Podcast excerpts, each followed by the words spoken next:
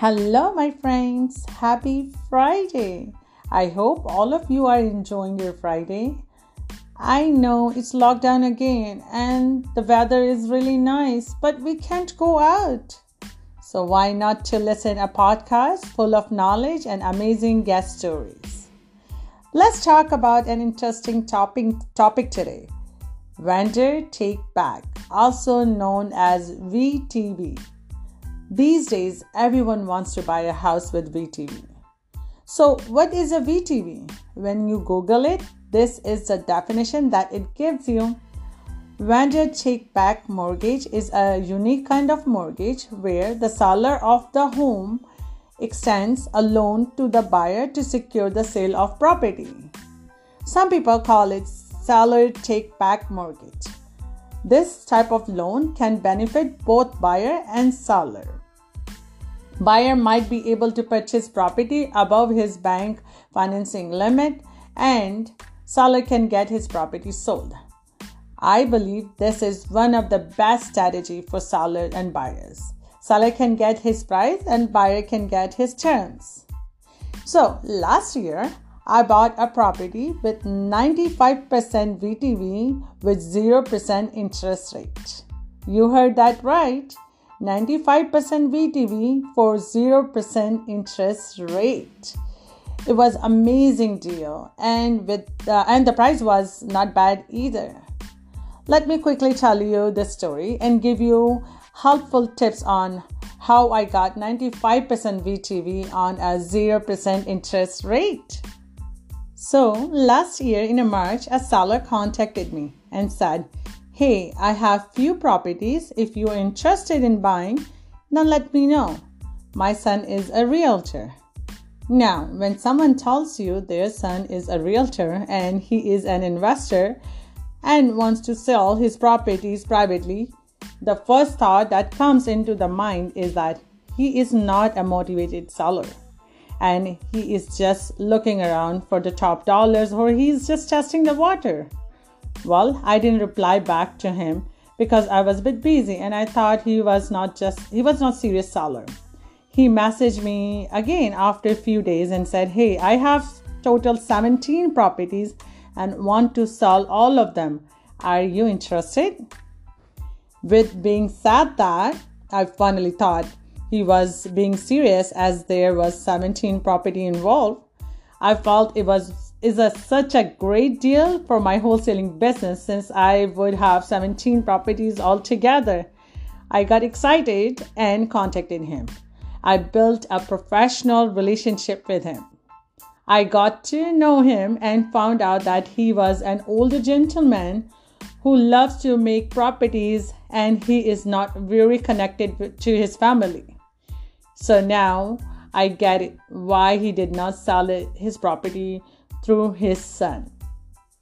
First tip I have for all my listeners is that I always tell my students to build a relationship with the seller and get to know them first before you're making a deal for the house because we are in the business of helping people, not only making money. Money will follow if you have the intention to help the person. Actually, the same thing happened to me. I started connecting with him more often and talking about the stock market and politics. I knew he loves investing money through the stock market, but also he loves talking about politics. Now, one month passed by, but he is still not willing to sign the agreement. Whenever I talk to him about properties, he used to tell me he is going to talk to his accountant first. After one month building a relationship with him, I finally got him to agree to put everything on the contract. Here is another tip patience is the key to become successful in your wholesaling business. So I drafted a contract and sent it to him, and he did not like the price. He it was COVID and we were communicating via phone call and email. Then I sent him another offer um, he refused that too because he did not sell he didn't want to sell that property now he wants to sell another property i sent him third offer but he still had an issue with it. I never gave up and kept working with him. In total, I sent him 15 offers and dealt with him four months in a row back and forth. You heard right 15 offers and four months back and forth.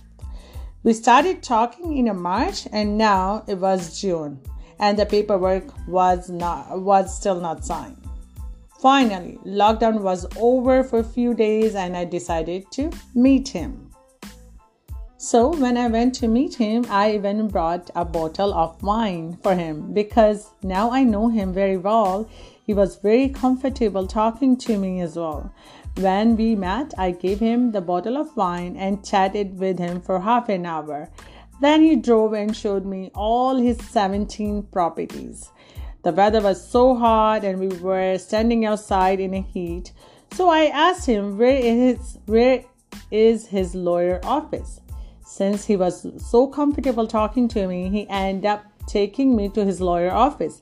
His lawyer was his friend too, and I built a professional relationship with his lawyer as well. Remember, relationship is a key for wholesaling business. Now, I already had few copies printed out for the offer and then I presented the offer to his lawyer. However, now he had an issue with capital gain tax. He wanted to save money.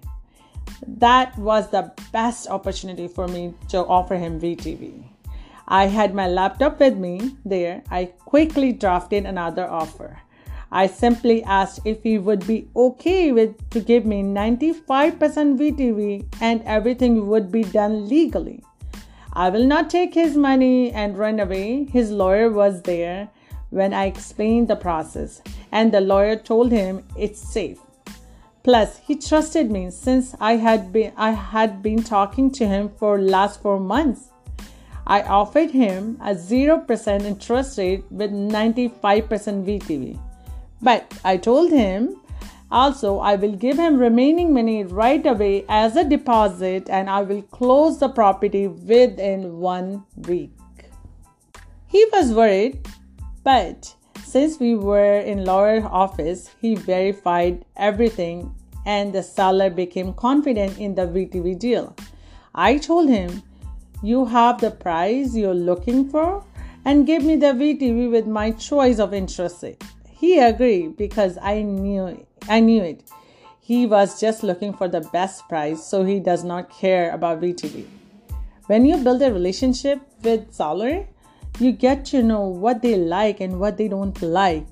You can strategize your deal accordingly.